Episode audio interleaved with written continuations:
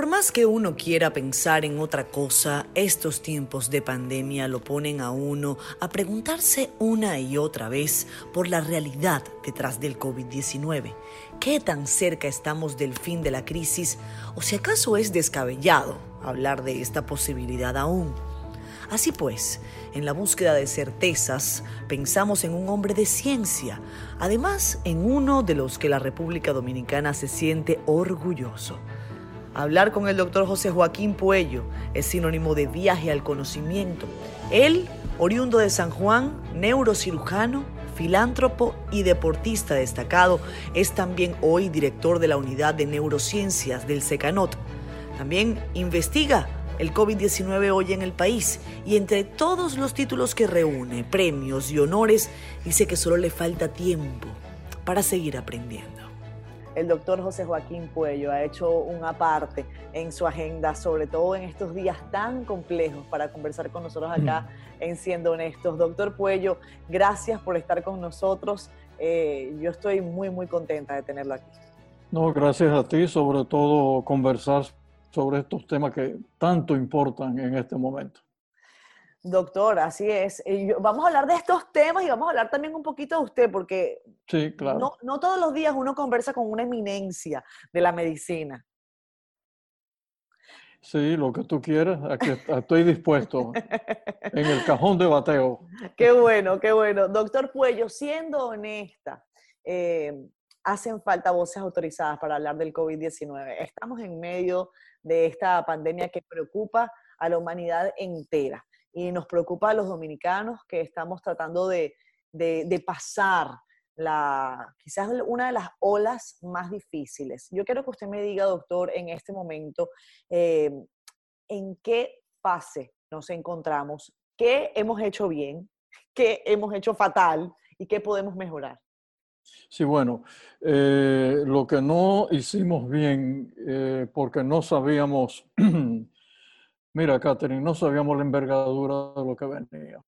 Eh, se ha acusado a China de que escondió información. Sí. Yo no lo creo, las informaciones estaban ahí. Eh, hubo gente inclusive que la, la dio a conocer, la O M S sabía parte de ella. Lo que pasó al principio es que no le dimos la importancia que tenía. Y sabes una cosa, que sabemos ahora que la pandemia realmente comenzó antes de diciembre. Los primeros casos fueron en noviembre. Uh-huh. Y yo tengo una experiencia personal, Catherine. Hay un paciente mío, eh, personal, un paciente mío de muchos años, que él en, tardíamente en noviembre, en Punta Cana, él tuvo todos los síntomas del COVID. Absolutamente todos. Lo que quiere decir que de alguna manera ya el virus venía viajando. Uh-huh. Y este mundo tan comunicado, obviamente que eso no es, no es una extrañeza. Bueno, Eh, algunos países lo hicieron muy bien desde el principio, cerraron, cerraron a rajatablas, a sal y canto. Uh-huh. Y quiero decir aquí al, algo que tú has notado y la gente ha notado. En los sitios donde la pandemia ha afectado menos a la población son seis países y los seis están dirigidos por mujeres. Uh-huh. Qué interesante, ¿no? Sí. Interesante. ¿Por qué será, doctor? Bueno, eh, no sé, ustedes tienen un sexto sentido. Se, se ha dicho, se ha, y, y se ha dicho que el cerebro, la diferencia entre el cerebro de ustedes y el de nosotros, lo, los hombres, es que parece ser que ustedes tienen una mayor, una de las funciones principales del cerebro es la predicción. Digo, esto lo sabemos antropológicamente, ¿no? Uh-huh. Y parece que ustedes tienen un sentido de predicción mucho mayor Que, que la de los hombres. Y mira, para mí no es, una, no, es una, no es una simple concordancia lo que hubo. Es que seis primeras ministros cerraron tempranamente. Y mira el caso de Nueva Zelanda. Uh-huh. Y ellos comenzaron con mil ciento setenta y cinco casos. Y hasta hace unos días lo que tenían eran veintidós casos activos. La misma Angela Merkel. Uh-huh. O sea, ahí hay un tema. De toda Europa, Alemania es uno de los países que se dice manejó mejor la crisis. Sí, y por supuesto que los, los países como nosotros tienen un sistema de salud frágil. Esto no es un, un término peyorativo político, porque no lo es. Es que lo sabemos, que muchos países como los nuestros no han hecho la inversión necesaria para que el sistema de salud avance como tenía que avanzar. Esto no es un problema del gobierno actual. Esto es Esto viene desde décadas que nosotros no le hemos puesto la atención necesaria que requiere el sistema de salud. Obviamente, en términos coloquiales, eh, la pandemia nos tomó con la vestidura en los pies. Eso fue lo que hicimos mal, doctor. ¿Qué Entonces, fue lo claro. que hicimos bien? Entonces, lo que hicimos bien, una vez el, el, las autoridades de salud se dieron cuenta, comenzó, comenzó entonces la, la lucha, por así decirlo, frente a la demanda que había, Catherine, hasta de mascarillas al principio. No habían mascarillas, no teníamos, pero aún más. Hubo un momento determinado que el jabón para lavarnos, el alcohol, faltaba a principios de marzo. O sea, obviamente que hubo cosas que ir eh, eh, introduciendo poco a poco. Y fíjate que hoy día todavía no tenemos todavía la cantidad de pruebas que necesitamos. Y sabes una cosa, ayer salió una noticia en el, en el equipo médico que se llama Coronavirus News de sí. New York Times. Salió una noticia que a todos nos impresionó. Eso fue anoche a las siete menos veinte de la noche.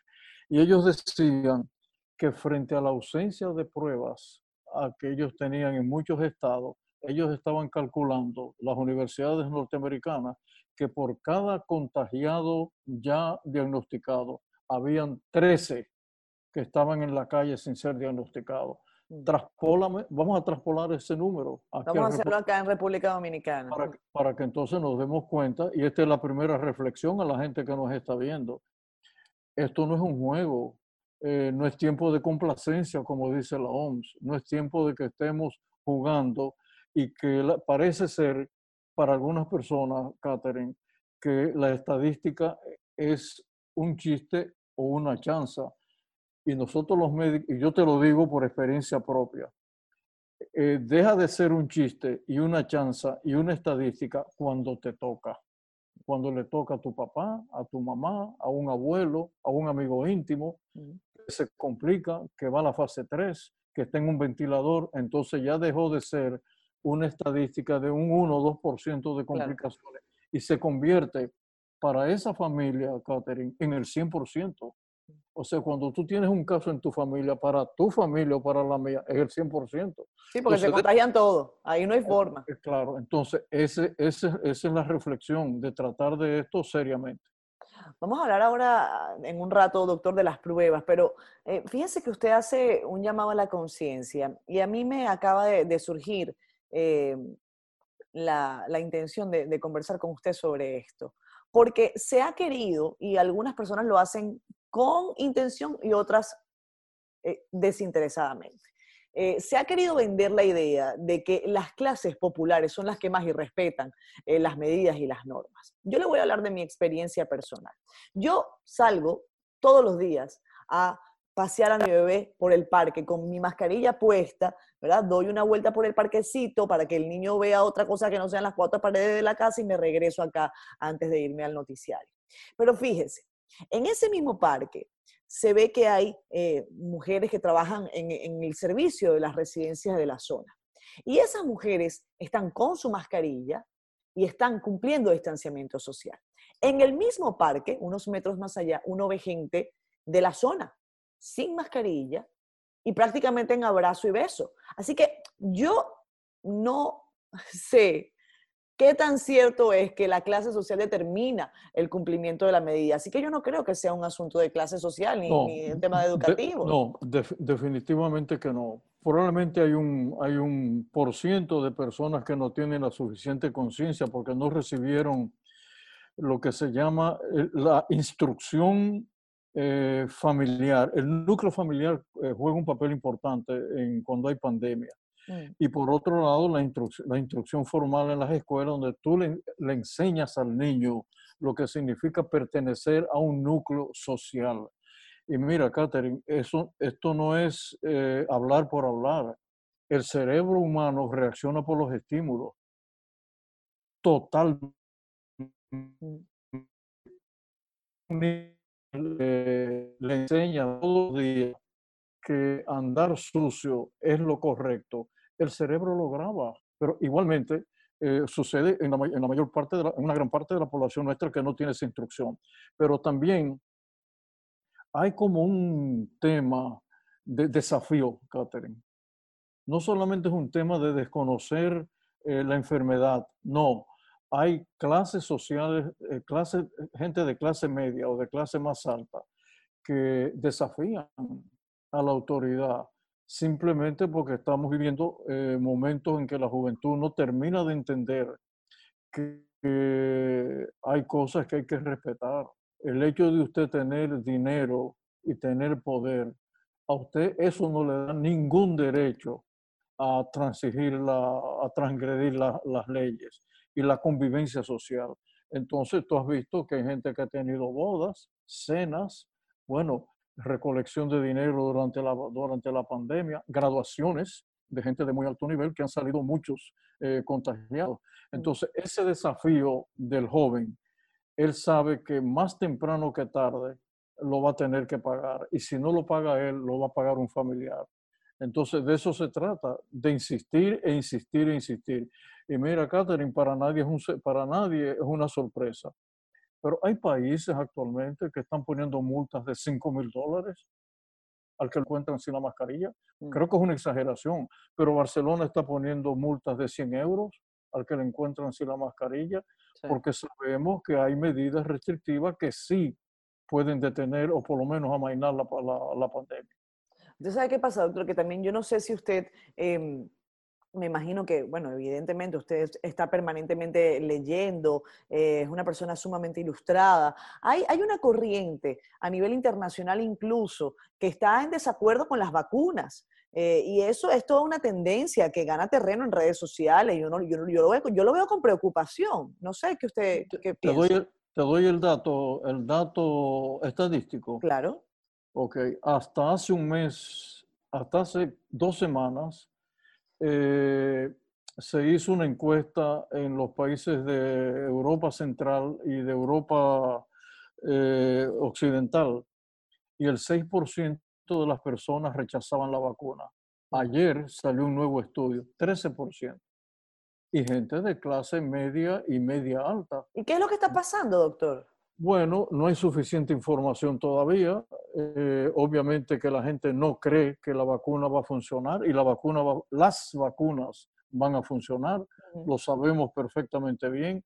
Y entonces hay gente que dice que eh, este es un tema interesante, Catherine, porque el, el, el tema tiene que ver con las, las personas de más de cincuenta y seis años, hasta tal punto que hace cuarenta y ocho, setenta y dos horas la doctora...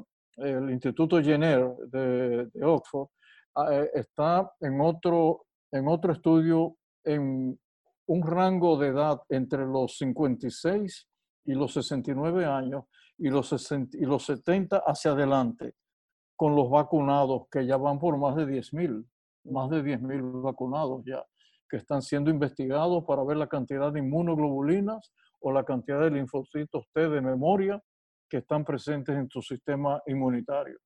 Y obviamente lo están haciendo para indicarle a la gente de más de sesenta y cinco años o más de cincuenta y cinco años que la vacuna puede ser efectiva también para ellos. Fíjate, fíjate cómo funcionan las cosas en Europa. Eh, le dan a la gente la herramienta para creer en la herramienta. Pero aquí los dominicanos, eh, tú ves en, la, en las redes sociales, cuando sale una noticia más o menos positiva, Eh, alguien dice, esa vacuna yo no me la pongo, que se la ponga alguien primero. No, no, mis queridos amigos, la medicina no funciona así. La medicina moderna está basada en evidencia y nadie, absolutamente nadie, de estas instituciones que yo te he hablado o que he hablado en público, Universidad de Oxford, Universidad de Washington, Johns Hopkins, Fundación Bill Gates, la Fundación Kaiser, la, la Universidad de California, Eh, la gente de la Fundación de Medtronic, la Fundación de Microsoft, uh-huh, eh, la Fundación Bloomberg. Óyeme, Catherine, esas son fundaciones de altísimo nivel, uh-huh, y de seriedad. Eh, Cochrane, o sea, eh, son instituciones de una, eh, de, de una reputación que ellos, ellos no la van a poner en entredicho. Como no la ponen en entredicho New York Times, como claro, no la pone el Guardian de Londres, como no la pone el Times de Londres, no van a poner en... en en, en juegos eh, su reputación. ¿Y usted sabe que me preocupa, doctor Puello? Que es que hay una suerte de, de tendencia de, de cuestionar todo por la nada. Porque uno, eh, yo soy de las que invita siempre a cuestionar y a cuestionar para cuestionar eh, con fundamento, con nuevos datos, con evidencia. Pero pensar y ver una claro. teoría conspirativa en todas partes, claro, a veces le hace claro. mucho daño al avance de las sociedades. Doctor Puello, siendo honestos, hay mucha gente que se pregunta, ¿este virus salió de un laboratorio o es algo que está en la naturaleza? Eh, no, Catherine. Eh, los chinos le llaman eh, la profecía desalmada. Mm. Y lo puedes buscar el término. Ese es el término. La profecía desalmada significa que ellos saben que en, la, en el sureste de China está el más grande reservorio del corona del mundo entero. No solamente saben eso, ellos saben perfectamente que el, el animal eh, que es el reservorio principal es el murciélago, pero está también en los mamíferos de la zona del sureste de China. Este fue un virus que salió de ahí y por eso es que tú eh, vas a oír y vamos a oír durante estos próximos meses Los, los grandes especialistas en, en virología y los grandes laboratorios y las universidades de mucha reputación ya están hablando que nos preparemos para otro corona. Pero la pregunta que yo dejo en el aire es la siguiente, pero mis amigos que nos están viendo, y no tuvimos el corona del, del el SARS en el dos mil dos, pero no repitió el MERS en el dos mil seis. ¿Y por qué razón eh, Oxford, la doctora Gilbert, pudo hacer eh, la vacuna en cuatro meses? ¿Es porque eso vino de la nada? Bueno, Dios metió su mano, obviamente. Pero, no, pero la razón era que ya la plataforma de estudio virológico ya la tenían. Y por eso es que es un hito de la medicina el hecho de que la vacuna haya salido Eh, tan rápidamente como septiembre de este año, que es cuando va, la, la vamos a tener presente. Y ¿Vamos gente... a tener vacuna para septiembre, doctor? Sí, sí, ¿Tenemos sí. certeza? Es, sí, eso es oficial. Te doy el dato oficial para no, no, no perder el hilo de la conversación. Sí. Ayer en la tarde, el secretario de Salud, de, que tú lo has visto en televisión, el joven, eh, Matt Hancock, que es el secretario de Salud de De, del Reino Unido, dijo textualmente, estoy ordenando cien millones de dosis de la vacuna de Oxford para los ciudadanos eh, británicos. No habían pasado dos horas, Catherine, y ya los países escandinavos estaban avanzando dinero. Estoy hablando de Dinamarca, eh, Holanda, Noruega, Suecia, ya los escandinavos. Eh, los Países Bajos ya estaban eh, también comprando la vacuna. Sí. Lo que quiere decir que la vacuna es efectiva, sabemos per perfectamente bien que produce dos cosas. Produce un aumento de las inmunoglobulinas, ya a los catorce, veinte días, veintiocho días ya los pacientes lo tienen, y a los que no le encontraron las inmunoglobulinas le encontraron los linfocitos T de memoria. Y un dato eh, histórico es que la doctora Sarah Gilbert, ¿a quién vacunó primero? A sus trillizos. Vacunó a sus tres hijos. Por si primero. había alguna duda. Por si había alguna duda. Lo que quiere decir que ella estaba totalmente convencida de lo que estaba haciendo. Y un adendum que te quiero decir. Sí. Esta señora es tan importante en el mundo de, de la virología que en la medida en que fue produciendo la vacuna, encontró otra, la del cáncer de próstata. Y lo van a anunciar. Entonces, fíjate cómo, cómo van las cosas caminando y ya tenemos Moderna, que es la que debe salir antes de fin de año. Esa es la estadounidense, sí. Está, estadounidense. CanSino con S, uh-huh. eh, que es la China, está siendo probada en el ejército de, de China, sí. pero ya, ya salieron los estudios. Eh, Pfizer ya está haciendo los estudios en Argentina, vacunando a la gente en Argentina, perdón, sí. en Chile. Y en Entonces, Brasil también tenemos, ¿no? Brasil, Brasil, sí. Brasil ya lleva un número bastante importante de, de, de vacunados y ellos deben tener ya en sus manos cien millones punto cinco eh, dosis de, de vacuna. Entonces, Mire, son noticias claro. que la gente las tiene, las tiene que recibir porque la medicina, la medicina las está haciendo y estamos viendo una luz al, al final del túnel. Doctor, esta frase yo se la robé a usted de una entrevista eh, decía usted que la, la medicina era dinámica, que esto es permanentemente movimiento, que a cada segundo hay buena noticia, que a cada segundo eh, se publica un avance de la ciencia.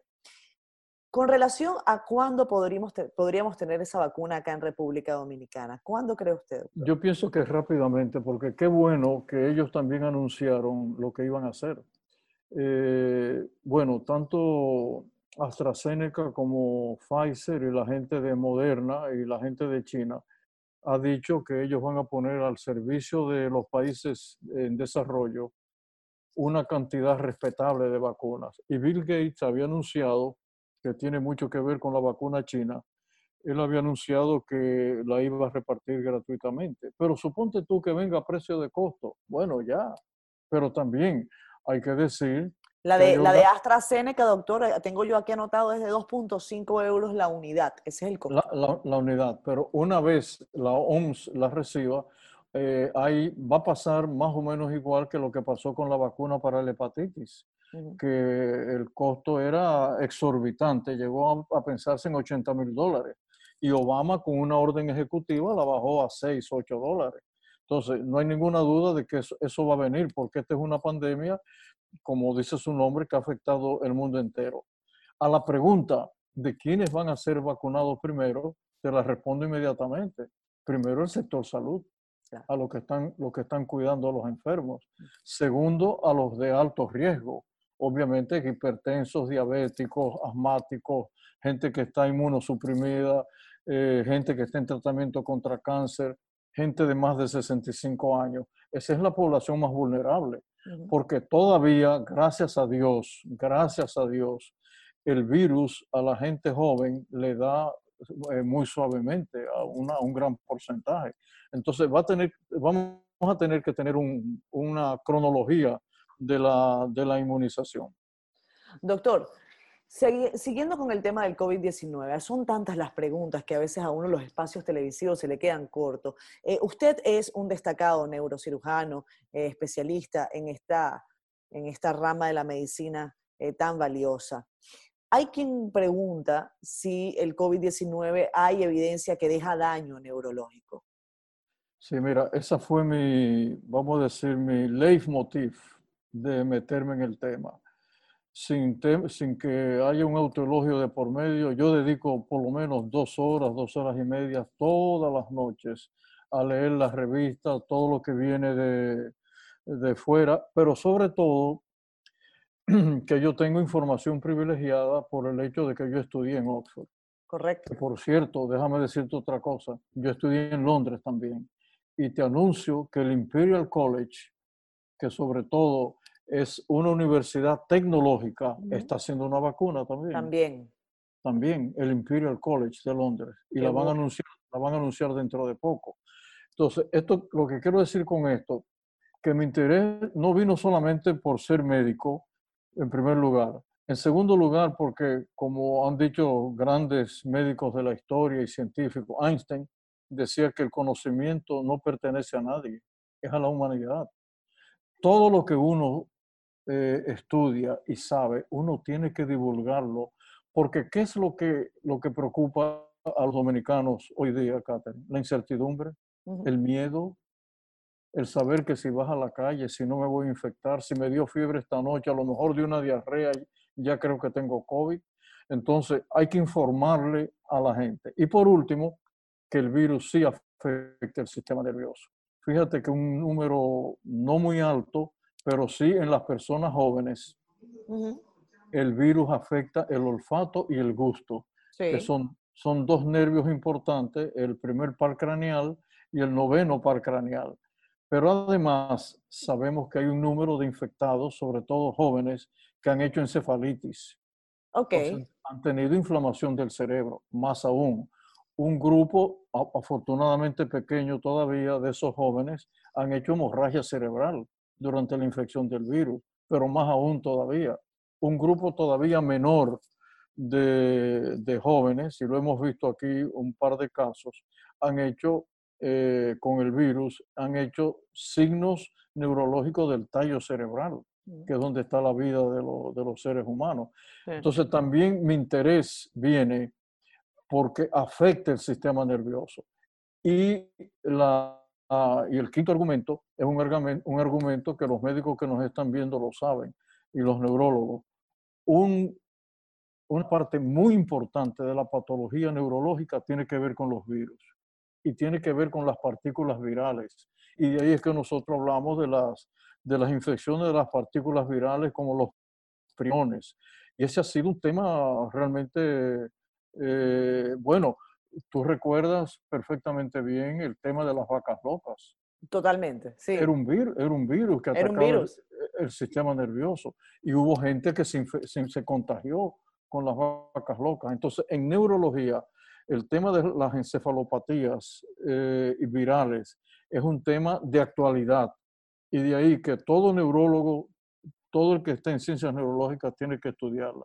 Y por último, mi recomendación es que todo médico dominicano le dedique una hora, media hora, cuarenta y cinco minutos al día a leer sobre el virus, porque va a estar con nosotros todavía mucho tiempo. El doctor Puello en la casa. Eh, doctor, normalmente un domingo a esta hora, ¿qué hace usted? Domingo a las diez de la noche, que es cuando transmitimos este programa. Eh, los domingos es un día muy especial, eh, porque desde horas de la tarde, si ya yo dedico más horas a, a leer, estoy escribiendo muchas cosas, eh, no te puedo decir cuántas cosas tengo en, en proyecto, desde un manual de neurocirugía hasta eh, un manual de neuropsicofisiología, eh, an- antropología cognitiva. O sea, son tantas cosas que el tiempo no me da. Pero siempre saco, los domingos yo lo dedico prácticamente casi el día entero a, a, a aprovechar el tiempo para escribir, leer, escribir artículos, a los congresos que voy, lo que voy a decir, etcétera. Sí, para mí el domingo es un día académico. Doctor, ¿usted no lleva un diario personal? Sí, a veces se me pierde el diario personal. A veces estoy pensando qué es lo que tengo que hacer y ando, ando con muchísimos papelitos en la mano, ¿no? Para, con todas sí, esas notas. Con todas esas notas, sí es.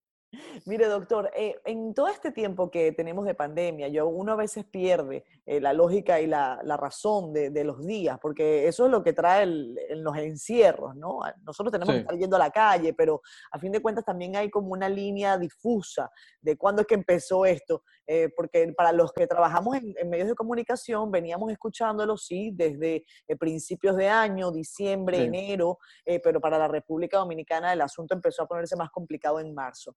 En el CECANOT, en donde usted eh, se encuentra como, como director sí. eh, de esta parte de neurología, ustedes han acumulado vasta experiencia y decía usted recientemente que hay la mayor cantidad de pacientes o los pacientes más vulnerables son aquellos que además tienen eh, sangre tipo A positivo. Eh, ¿hemos, ha, ¿Ha logrado usted recabar más evidencia sobre esto? Sí, mira, la, bueno, el, el director de CECANOT es el doctor Federico Núñez y el que dirige el, el, bueno, un médico, los dos médicos extraordinarios, el doctor Alex Marte, es quien dirige la parte del, de, del COVID. Sí, hay muchos pacientes internados. Sí. ¿Qué más quisiera yo que las cámaras pudieran entrar para que la gente se dé cuenta lo que eso significa? Mira, Catherine, eso es una angustia impresionante, pero no solamente para el paciente. El hambre del aire, así es, es el síndrome, así es como se llama. Ya los psiquiatras lo bautizaron. El tú saber que no tienes aire. Como decía la hija de, del dueño, de, del principal accionista del Banco Santander de España que murió de COVID. Sí. Ella, el día que él murió, eh, puso un tuit a, a la sociedad española diciendo, mi padre, que podía comprarlo todo, no pudo comprar aire. Óyeme, angustioso. Digo, esa es una frase, una frase muy dura, muy emotiva, pero muy real. Entonces, con respecto a la sangre, lo que se pensó al principio, todavía no ha sido totalmente demostrado, es si los que son A positivo tienen una mayor prevalencia a la enfermedad. Uh-huh. No lo sabemos. Pero sí sabemos, y esto es marginal todavía, que los que somos O positivo, aparentemente, aparentemente eh, combatimos mejor el virus. Eso está en estudio. Okay. Doctor, eh, ya hablando eh, aparte del COVID diecinueve, yo estoy de acuerdo con usted en que ojalá los medios de comunicación pudiéramos tener acceso a las cámaras, eh, no solamente de, a, a, perdón, a las salas de CECANOT, a las unidades de cuidados intensivos de CECANOT, sino a unidades de cuidados intensivos, por ejemplo, Hospital Ramón de Lara, eh, allí claro, hay mucho claro. médico valioso, mucha enfermera. Sí, eh, sí. Y, y yo le preguntaba incluso, en una entrevista que hicimos para Enfoque Final, sobre el personal, y usted me decía, sí, hay suficiente personal, Eh, pero nadie está pensando también, porque sí, uno piensa en su núcleo, uno piensa en su familia, eh, pero yo también eh, por momentos, porque tengo a, a, a mucho, mucha familia relacionada al sector salud, eh, me detengo a pensar en el agotamiento eh, físico, mental, que supone estar un día tras otro sabiendo que sale alguien de la unidad de cuidados intensivos e inmediatamente entra otro. La capacidad, el colapso del sistema de salud, doctor. ¿Qué puede decirnos al respecto? Sí, el colapso vendría en dos nichos principales, que no tengamos suficientes camas para la fase tres y cuatro de la enfermedad. Uh-huh. eh, y obviamente que eso se puede evitar en la medida en que nosotros hagamos más pruebas. Mientras claro. más eh, pruebas hacemos, más podemos diagnosticar los contagiados y por lo tanto los aislamos. Uh-huh. Ese, ese es probablemente la clave hasta que la vacuna esté presente o, o medicamentos que ya están siendo estudiados seriamente. Seriamente. Seriamente. Hay, sí, seriamente. Hay cerca de ciento cuarenta, ciento sesenta medicamentos eh, siendo estudiados seriamente, de los cuales hay dieciséis que parece que, que deben salir rápidamente. Pero bueno, el peso psicológico del médico y la enfermera es terrible. Eh, las historias después van a aparecer. Eh, enfermeras que se abrazan al paciente muriendo porque mueren solos, Catherine, totalmente solos.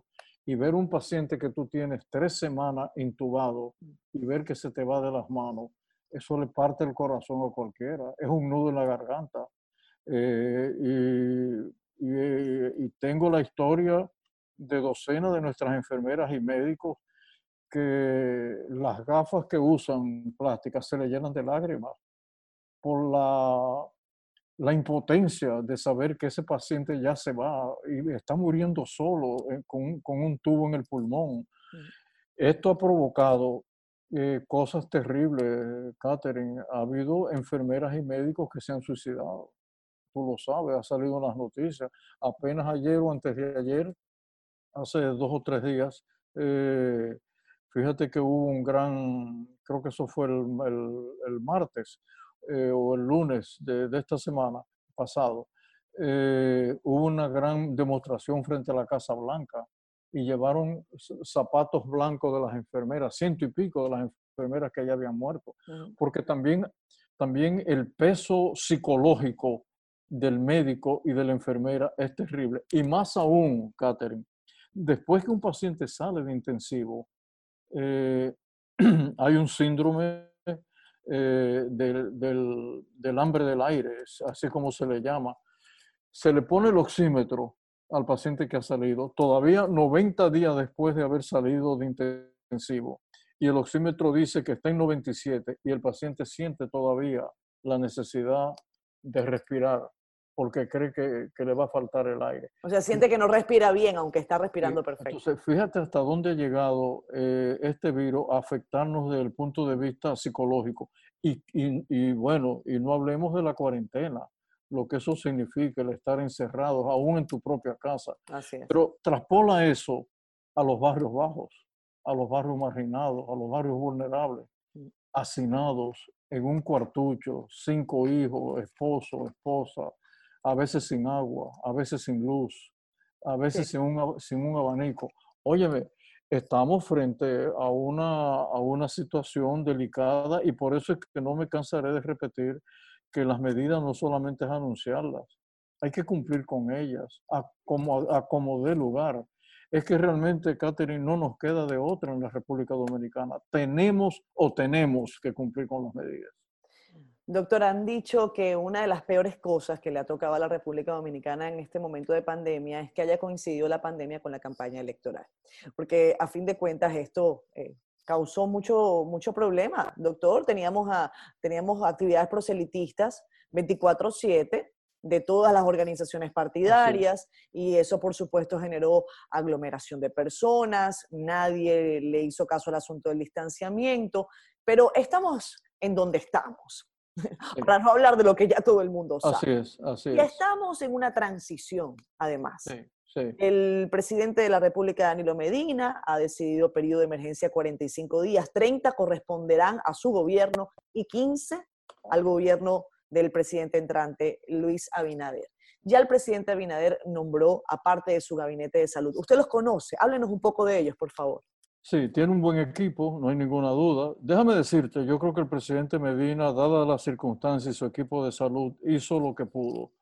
Eh, y como tú, tú has dicho la frase, eh, la frase clave, esto es, esto es agua ya pasada bajo el puente. Uno, uno no se baña en, en el río, en, en la misma agua eh, dos veces. Ya eso pasó, Catherine. Ya es de aquí, de aquí en adelante. Ahora, ¿cómo lo resolvemos? Claro. Entonces, obviamente que el, el periodo de sección que ha pedido el presidente Medina vino a buen tiempo. Hubiésemos querido, y la O M S, la O P S lo dijo, hubiésemos querido que fuera a partir de las tres de la tarde. Pero ahí hay un balance. El balance es eh, la cuarentena, y no cuidar la economía, o, o soltar la economía, no cuidar la, la cuarentena. Entonces estamos navegando, por así decirlo, en el, fijo, en el filo de una navaja. Claro. Entonces tiene que haber ahí un balance que nosotros tenemos que, que cuidar muy bien. Ahora bien, ya tomada la decisión del periodo que le va a tocar eh, al, al presidente electo Luis Abinader, su equipo de salud, que yo conozco muy bien a la mayoría, algunos de ellos fueron mis alumnos, otros son compañeros de trabajo. Es un equipo joven que está enfocado.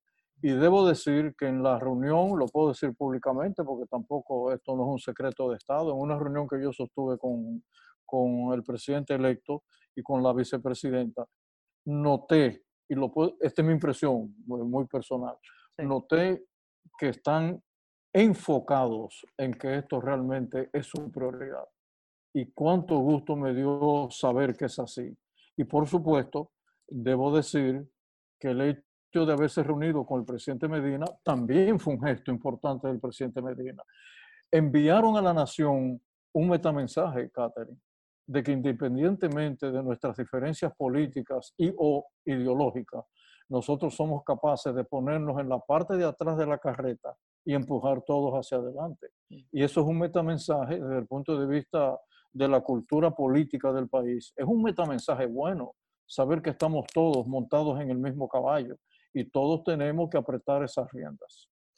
Doctor, qué bueno que usted me hace este análisis, porque me parece muy interesante, además, que usted, que ha vivido eh, la historia política de la República Dominicana eh, en su rol como médico, en su rol, además, como, como directivo, de, de, por ejemplo, de, del Comité Olímpico Dominicano, pues tiene estas, esta, estas observaciones. Vamos a hablar un poquito de eso también, pero mire, yo tengo, tenía que anotar una frase que a los periodistas nos identifica.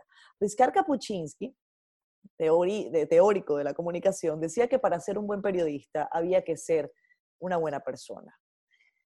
En el caso de, para ser un buen médico, ¿qué hace falta, doctor? Compasión. ¿Sin compasión no hay nada? Esa es la característica principal de un médico. Yo se lo digo a los... No, sin compasión no hay forma, no hay forma posible de ser buen médico. Eh, los estudiantes me preguntan, inclusive mis nietos, los que han querido estudiar medicina, y al que yo encuentro que no tiene el sentido de la compasión humana, mejor es que escoja otra profesión. Esa es, por decirlo así, eh, la principal característica que debe tener alguien que va a estudiar medicina. Doctor, usted, al margen de su ejercicio eh, profesional, ¿se considera honesto? Sí, claro, sí. Creo que es una característica fundamental.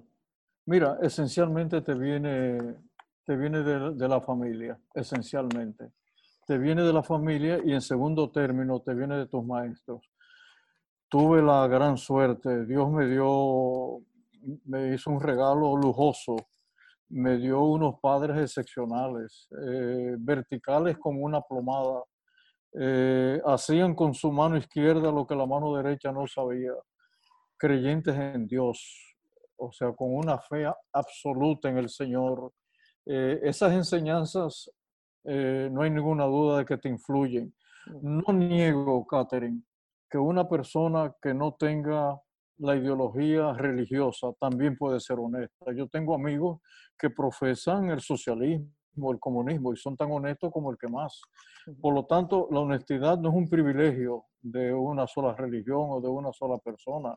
Yo tengo, en mis años de estudio en Europa, yo conocí budistas, conocí, bueno, tuve grandes amigos hinduistas, y comía con ellos y oía eh, cómo se comportaban, etcétera, etcétera. Lo que quiere decir que la honestidad es algo que se aprende, es una conducta aprendida. Sí. Y tiene mucho que ver, Catherine, cuando uno sale del círculo materno y uno va a la escuela. Yo tuve grandes profesores que hoy día todavía yo recuerdo, bueno, y se me ha sumido en la garganta las enseñanzas, pero te voy más lejos, los maestros en la universidad. Uh-huh. Yo te puedo mencionar ahora, no te los voy a mencionar, pero yo te podría mencionar uno a uno cómo mis maestros universitarios influyeron en mí. Los dominicanos de aquí, los británicos cuando estuve en Inglaterra y los norteamericanos cuando estuve en Vermont. Uh-huh. Lo que quiero, lo que te quiero decir con esto, que el aprendizaje De, del comportamiento social tiene, tiene que ver directamente, directamente y es proporcional a lo que el cerebro recibe. El cerebro es una máquina de aprendizaje y obviamente que todo lo que tú ves eh, lo imitas. Fíjate si es interesante que hace, hace unos años hubo un, una gran experiencia en la Universidad de, de Milán. Uh-huh. Ellos estaban experimentando con monos. Eh, esto es un experimento cierto, esto lo enseño yo en ciencias neurológicas, y encontraron después de un tiempo que los monos estaban imitando los movimientos de la cara y de los brazos y de los labios y de los ojos de los investigadores en un laboratorio para monos. Y, en, y ahí entonces fue que diseñaron lo que hoy conocemos nosotros como las neuronas especulares. El cerebro imita. imita el comportamiento de los demás. El espejo. Y, y, el espejo. Y te voy a dar algo interesante. ¿Tú no te has fijado que cuando alguien bosteza en un grupo, todos bostezan? Eso es inmediato, eso claro, es inmediato. Las neuronas especulares. Entonces, ahí hay un tema de las neurociencias que nosotros lo sabemos perfectamente bien. Y eso es lo que hace el cerebro. El cerebro aprende. Entonces, de ahí es que viene la importancia de la educación. La educación no es un sentimiento, no es solamente el conocimiento per se. La educación es eh, realmente eh, el tú entrenar a tu cerebro para, para que aprenda las cosas que son importantes en una, en una sociedad. Y la honestidad es parte de eso, es parte de eso, se aprende. Y mira, yo he criticado, y qué bueno que estamos en televisión, yo he criticado las horas en que se demuestra o se muestra a la juventud dominicana eh, todas aquellas series de narcotráfico, el uso de las armas, cómo se mata a un ser humano, cómo se puede eh, sacrificar un pollo en una granja. Uh-huh. No, el cerebro lo aprende y el niño que lo está viendo va a entender más temprano que tarde que matar no es nada. Claro. Y lo, y, oye, Catherine, y lo estamos viendo. Muchachos que atracan con dieciocho, diecinueve y veinte años. Y hasta años, menos, doctor. Y, hasta y, andan, menos. y andan con un arma y matan a un ser humano por robarle un celular. Sí. Eso también es conducta aprendida. Entonces, esa, esa sociopatía eh, es multifactorial. Eh, pero muchas veces, Catherine, no, no tiene que ver necesariamente de... del sitio donde nace un ser humano. Uh-huh. Pero bueno, ¿y la flor de loto dónde nace? En el lodo. Entonces también de nuestros barrios bajos, de nuestros barrios vulnerables, hay muchas, hay muchas flores de loto. Ahora lo que nosotros tenemos que evitar es que realmente se aprenda por, por condiciones indirectas. Y de ahí la gran responsabilidad que tiene el bien llamado cuarto poder de, de la nación. El, el, el mal llamado cuarto poder. Yo lo pondría casi al nivel del primer poder del Estado.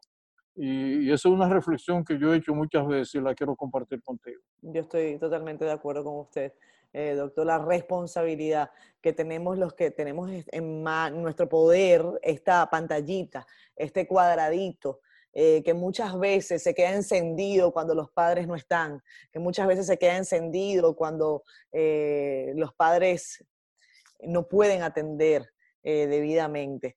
Eh, doctor, eh, ya estamos casi concluyendo el programa de esta noche, pero a mí me, me llama muchísimo la atención y yo sé que el programa de hoy eh, se me va a quedar cojo, porque en el caso suyo, que dirigió, por ejemplo, eh, el tema del deporte durante tantos años, el Comité Olímpico. Usted estuvo ahí más de veinte años, ¿no?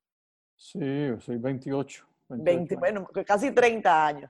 Casi eso, treinta. Nada más de eso hay que hacer un programa. Pero, por así ejemplo, es. ¿Usted apoya que se mantenga el receso en el tema deportivo mientras esté de pandemia de COVID?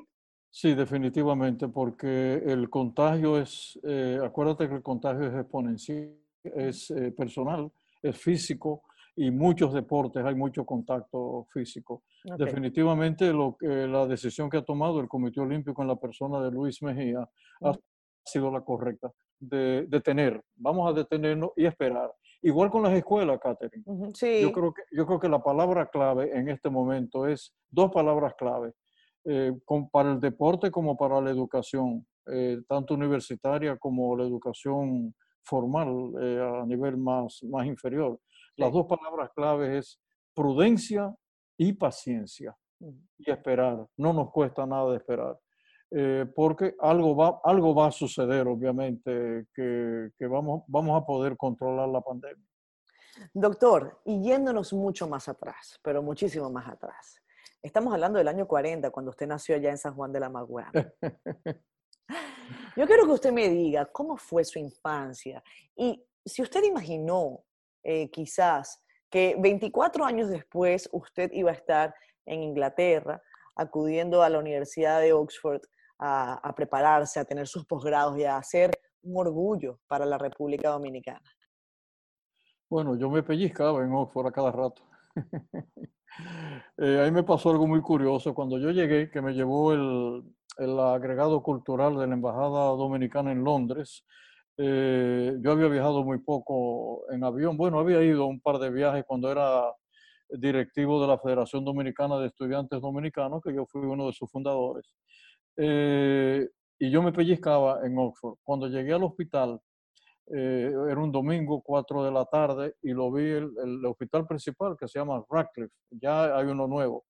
Y yo lo vi. Yo me, por poco yo me, caí, me caigo para atrás. Es un edificio del siglo doce, del siglo doce. Wow. Y yo me dije a mí mismo, y aquí es que yo vine a estudiar esta cuestión que se está cayendo a pedazos. Veo que la, los alambres y, la, y, la, y los tubos de electricidad están por fuera. Bueno, hasta que entré, ¿no? En cuanto a mi infancia, feliz, eh, muy viajada. Mis padres eran maestros, tuvimos que viajar mucho. Papá era, era maestro, mamá también. Y viajamos mucho. Eh, todo el suroeste completo, desde San Juan de la Maguana, Neiva, Barahona, Duvergé, eh, Jimaní, eh, Azua, eh, San Cristóbal, todo el suroeste, y en el norte Puerto Plata, Santiago Rodríguez, eh, Salcedo, porque tuvimos que viajar mucho y fue una, fue una infancia interesante. Hice muchos amigos, por eso tengo tantos amigos en muchas provincias eh, que de alguna manera Eh, coincidieron conmigo en la, en la escuela. Y en esa época, era la época de la dictadura, a los hijos de los maestros que los, los trasladaban cada seis meses, le permitían que sus hijos estudiaran en la casa e hicieran dos cursos en un año. Esa es la razón por la cual yo llego sin haber cumplido los diecisiete años a la universidad, a la escuela de medicina, con dieciséis años, un muchacho, un niño. Entonces, sí, para mí eso fue Una, un, una infancia feliz, feliz, la verdad que sí. Mire, doctor, el programa está a punto de concluir. A mí me gusta preguntarle a, a personas que, están, eh, que son tan importantes para la nación, que son suerte de guías, y esto de ninguna manera es un, es un alarde, ni es una intención particular de, de alabar lo demás, sino que me parece lo justo. Eh, ¿Qué le preocupa a usted en este momento de la República Dominicana, al, al margen también del asunto del COVID. Sí. Y, y qué, por el contrario, lo hace sentir orgulloso. Sí, mira, a mí me preocupa sobremanera, aparte de la salud, por supuesto, porque obviamente un pueblo que no nace sano no se va a desarrollar, no hay posibilidad ninguna. Si tú a un niño no le das en los primeros veinticuatro meses de vida las proteínas y, los, y las vitaminas y todos los elementos para el desarrollo de su cerebro, ese cerebro no se va a desarrollar. Me preocupa sobremanera el, el, la baja inversión que se hace en salud. Nosotros tenemos que aumentar, necesariamente tenemos que aumentar. Y qué bueno, qué bueno que en esa conversación que tuve con el presidente electo, entrando a la habitación de él, fue lo primero, a la oficina, fue lo primero que me comunicó, y la vicepresidenta, de que se iba a aumentar la, realmente, se le iba a poner mucha atención a la, a la inversión en salud. Pero también me preocupa la educación, y me preocupa la educación porque conocimiento no es solamente poder. Conocimiento lo es todo, es todo, es desarrollo, es el, es el crecimiento de la nación. Es que yo, yo no veo todavía en el panorama mundial una nación, Catherine, que se haya podido desarrollar sin, sin el conocimiento. Y yo lo digo por mí, y lo digo sin, sin ningún tipo, como tú decías, ningún tipo de alarde, de alarde ni, de, ni de que se me tome como ejemplo, ni mucho menos. Pero la verdad es la verdad, y la experiencia es la experiencia. Cuando yo regreso de Inglaterra y de Estados Unidos, yo regresé con dos hijos, una esposa y noventa dólares. Era todo lo que tenía. Y, y lo digo sin ninguna vergüenza, ninguna vergüenza. Yo tenía un solo traje, un solo saco era lo que tenía, no tenía más. Pero mi capital estaba en el cerebro. La educación, Catherine. La educación, el prepararse. Y ese es el mensaje a la juventud. Hay que estudiar, hay que prepararse. Hay, hay que saber que el mundo ha cambiado, que hay tecnologías nuevas, que tenemos que leer todos los días, tenemos que investigar, que la verdad de hoy es una mentira mañana, y al revés. La mentira de hoy puede ser una verdad mañana. Entonces, de eso se trata el conocimiento. Lo que quiero decir con esto es que la inversión en salud, es una, en educación, al igual que la de la salud, es una inversión, Catherine, altamente rentable para cualquier nación. Eso es lo que a usted le preocupa. Ahora, ¿qué le hace sentir orgulloso, doctor? Y me hace sentir orgulloso. Mi nacionalidad, eh, no debería decir esto porque no se trata de esto el programa, pero una parte importante de mi familia eh, estuvo en el mes de enero del mil ochocientos cuarenta y cuatro repartiendo el documento de separación de Haití. Eh, posteriormente, la noche del veintisiete de febrero, a las once de la noche, una gran parte de mi familia estuvo ahí, de parte de mi abuelo y de parte de mi abuela también. Eso me hace... Y obviamente yo tengo un sentido de la dominicanidad. Eh, esta es una nación eh, con un reservorio eh, moral, con un, un reservorio ético importante. Mira, Catherine, de nuestros primeros patricios hasta los últimos, eh, gente como Manolo Tavares, gente como Francis Camaño, gente como José Francisco Peña Gómez, el profesor Bosch, para decirte lo, lo, los últimos grandes políticos de nuestra nación. Uh-huh. Qué orgulloso me siento yo cuando hablo, cuando hablo de ellos. Eh, entonces, todo eso a mí me hace sentir eh, sumamente orgulloso. Somos una media isla, pero aún así con una identidad muy fuerte, muy fuerte. Identidad que debemos mantener, debemos hacer respetar. No soy racista, no lo puedo ser, y te lo digo porque inmediatamente, sin ninguna vergüenza. Mi bisabuelo, mi bisabuelo era negro como la noche, negro como la noche. Entonces, eh, no, no puedo, y, y bueno, y, lo, y, y los patricios, eh, los militares de mi familia durante la guerra de la independencia, ahí no había un solo blanco. Eh, entonces, pero sí también tenemos que saber que tenemos que defender nuestra frontera bajo la ley, eh, no maltratar a nuestros vecinos, sabemos que está en un predicamento muy difícil, pero tiene que haber algo que nos separe desde el punto de vista legal y preservar esta nacionalidad. Eh, óyeme, Catherine, que ha costado sangre. Yo viví la época del catorce de junio. Así es. Yo viví, yo viví en carne propia esa situación. Yo vi, yo vi mis amigos en la universidad eh, ser llevados a las a, a la cuarenta. Yo vi muchos de mis amigos y de mis familiares desaparecidos. La libertad y la nacionalidad que ha costado mucha sangre. Y eso, eso tenemos, tenemos que respetarlo. Y ha habido, obviamente, ya para terminar, eventos que me llenan de orgullo. A mí me llena de mucho orgullo eh, esos muchachos que yo no estaba aquí, que combatieron en el sesenta y cinco, en un espacio como Ciudad Nueva, encerrados, y gente que esperaba que cayera uno para tomar el arma de otro. Entonces, es una nación que ha vivido tantos momentos eh, desagradables, pero que nos han marcado, y nos han marcado como nación, que la juventud a veces no lo quiere reconocer. Bueno, de ahí la educación. En la escuela hay que enseñar eso. Hay que enseñarle a la gente, a, la, a los muchachos jóvenes, cómo llegamos hasta el momento donde estamos. Doctor, solo para cerrar, ¿qué le falta hacer a usted? ¿Qué le falta? Usted es eh, un médico prominentísimo, eh, un hombre muy inteligente y muy eh, importante para, para la República Dominicana. Usted es abuelo también. Sí, claro. Sí, o sea, sí, sí, a usted no le falta casi nada. Eh, sabe bailar merengue, ¿verdad? Sí. ¿Qué le falta a usted? Mira, tiempo. eh, ahora, esto también es una reflexión interesante. Nos damos cuenta que nos, nos falta tiempo cuando entramos en la cuarta década de la vida. Tantas cosas que hay que saber, tantos libros que hay que leer. En mi biblioteca yo tengo docenas de libros que no, no he podido leer todavía. El hambre de la, de la, del conocimiento. ¿Cómo, cómo, cómo la mente se te amplía? O sea, cuando tú empiezas a leer y conoces la historia del ser humano, eh, tantas cosas que antes no sabíamos, que sabemos ahora, cuándo aparecimos en la tierra, cómo podemos conectar eso con nuestras creencias religiosas, eh, cómo se desarrolló nuestro cerebro, la primera célula que apareció, eh, cómo se formó la tierra, por qué la luna está ahí, qué pasa si la luna desaparece. O sea, tantas cosas que nosotros antes no sabíamos.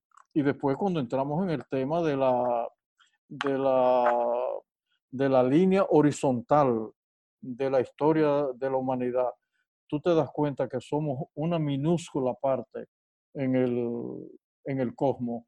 Eh, ¿Qué va a pasar, Catherine, cuando lleguemos a Marte? Eh, ¿Vamos a poder, a poder permanecer? ¿Volveremos? ¿No volveremos? ¿Qué pasará cuando nazca el primer, el primer ciudadano en Marte? ¿Qué pasará durante el viaje?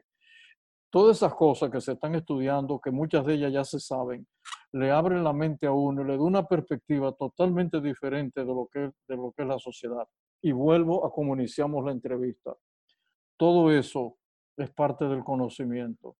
Y a mí, ojalá Dios me diera más años para seguir aprendiendo, ¿no? Eh, ese, ese, ese es mi anhelo. Pero usted además está muy bien y yo estoy segura que además de porque usted se cuida, seguro es por las dos toneladas de mango de acá, de la República Dominicana, que se comió. Doctor Puello, segurísimo de eso. Encantadísima de haber conversado con usted. Eh, no basta este programa eh, para conversar sobre todas las eh, importantísimas y, y tantas preguntas que tenemos por hacer en los periodistas. Esperemos tener más tiempo también para seguir conversando. Doctor Puello. Cómo no, ha sido un gusto, la verdad que sí, Catherine. Y qué bueno que, que nos pudimos ver por lo menos Con el, con el Zoom.